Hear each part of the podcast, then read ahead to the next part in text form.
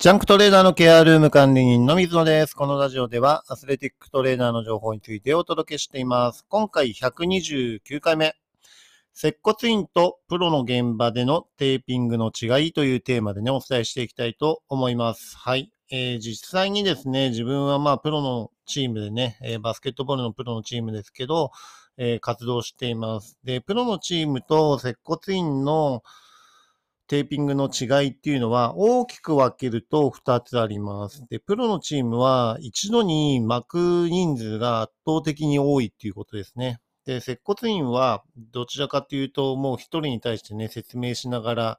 えー、巻いて、巻き方を教えるとかね、そういったところが目になったりします。はい。で、もう一点としては、プロのチームではアスレティックテープといって、えー実際に固定をしたりとかね、機能性を出すっていうようなテーピングをメインで使うことが多いですね。で、それに対して接骨院さんのテーピングっていうのは、意外とキネシオタイプとかを多用する先生が多いのかなというふうに思います。この辺がね、大きく違ってくるのかなというふうに思っています。はい。それではね、ちょっと具体的に説明していきます。で、プロのチームだと実際に、えー、練習開始の時間があって、それの前から、えー、実際にテープを巻いていくっていう風になります。で、大体、え、選手10、まあ4人ぐらいとかね、え、バスケットボールの場合はエントリーが12人で、え、それ以外の選手とかを合わせると、まあ10 3人から15人ぐらいが一般的なチームの、構成になったりします。で、そこを大体1人または2人で巻くっていう風になると、えー、大体選手が、まあ、練習会場に来て、えー、練習前のコンディショニングドリルとかをやって、え、ストレッチとかをね、えやって、それで、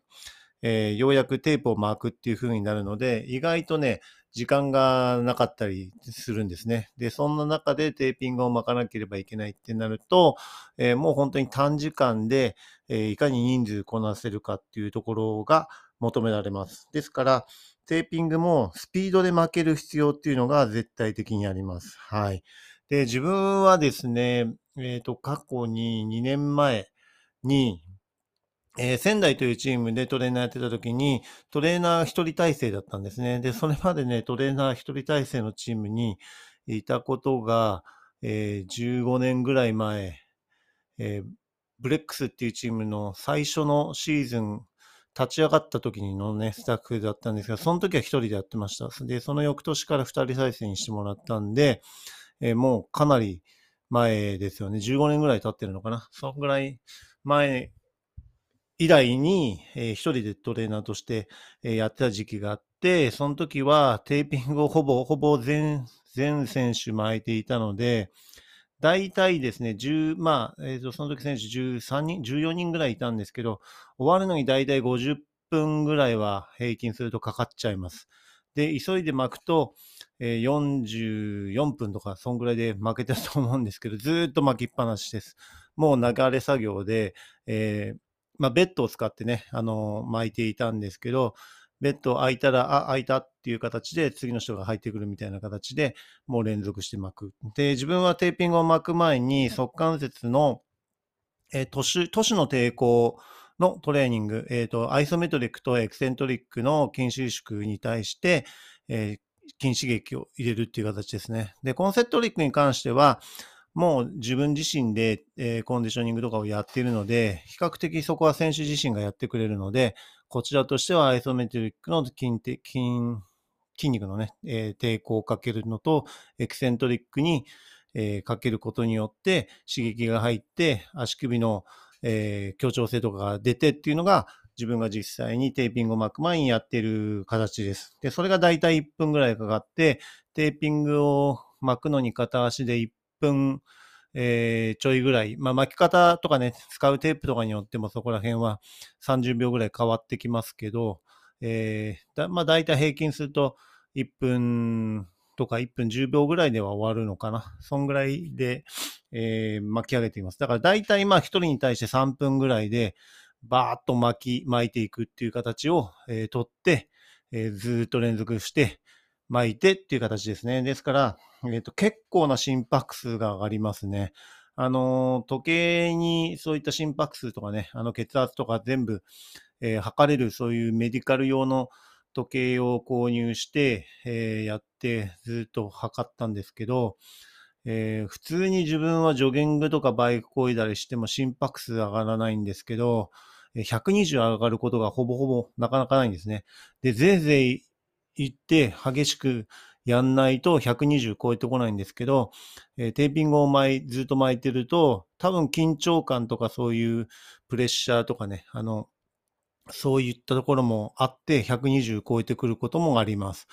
ですから結構な運動量で、えーテーピング巻いたりとかストレー選手のストレッチやる試合前とかの、えー準備で結構汗だくになるっていう現実があります。はい。そのように、えっ、と、プロチームでは結構短時間で集中して、えー一気に巻かないといけないっていうのが、えープロチームの現場のテーピングになります。はい。ですからスピードで巻くっていうのが必須になりますね。はい。で、基本的にはアスレティックテープって言って、えーホワイトテープだったり、伸縮ソフト、伸縮ハードのテープ、こういったものがメインで、もちろんキネシオテープを使ったりとかしますけど、えっ、と、どちらかというと、そういった形のアスレティックテープを使うのがメインになります。で、接骨院の方、自分もね、接骨院で勤めてたこともちろん、あの、あります。2箇所でね、勤めていて、いたので、で、バスケットの患者がかなり多く来るような、えー接骨院で働いてたこともあるので、えっ、と、ここら辺はまたちょっと違うんですよね。で、どちらかっていうと、えっ、と、スピードで巻くっていうよりも、えーしっかりと説明をしながら、え巻くという形ですね。で、本人にできれば、え巻き方を覚えてもらうっていうところが、接骨院だとポイントになるので、あんまり難しいアスレティックテープとかを、え教えても、なかなか覚えられ覚えてくれないし、え実際にその子自身が負けるかっていうと負けないですよね。はい。ですから、えーそこら辺でね、簡単なテープとかで対応できるのであれば、キネシオとかであれば、意外と比較的自分で貼れたりするので、そういったところを、えー活かしていくっていうところの、えーアプローチになっていました。はい。で、実際に撮ってるところをね、動画で撮ってもらったりっていうのももちろんそうなので、えースピードで巻くっていうよりは、しっかりと説明をして、何のためにこのテープ巻いてるんだっていうところを認識させるっていう方が、えーメインになりますね。ですから、教育の要素が接骨院だと非常に多かったような気がします。はい。で、キネシオテープとかで、えーもうもちろんその時の症状とか、えー怪我によってももちろんアスレティックテープ使ったりもしますけど、えそこら辺で対応できるようなテープを、え主に使っていくという形ですね。ですから、えクレーマーさんのテープだとデニバンっていうちょっと、え実際に、ま、伸縮ハードに近いような、ちょっと厚みのある、え伸縮性のあるテープを肌直接貼れるようなテープっていうのもあったりするので、そういうのを使ったりして、えーなるべくアンダーラップがやっぱり学生に、初心初心者の学生にとってはアンダーラップを巻くっていうこと自体が難しいので、えーそういったテープを使わないようにするっていうような形をとっていました。はい。で、このようにね、あの、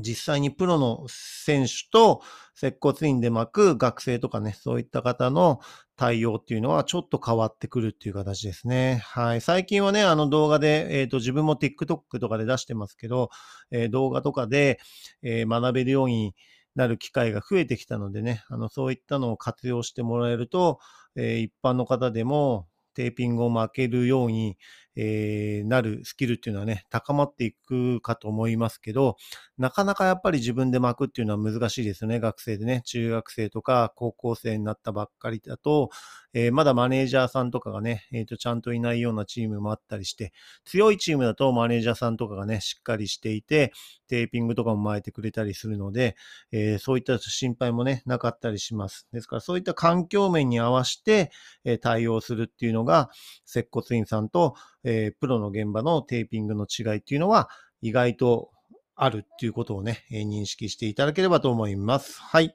それではね、次回のテーマとしては、バーンアウトした時というテーマでね、紹介していきたいと思います。今回も最後まで聞いていただきありがとうございました。また次回もよろしくお願いします。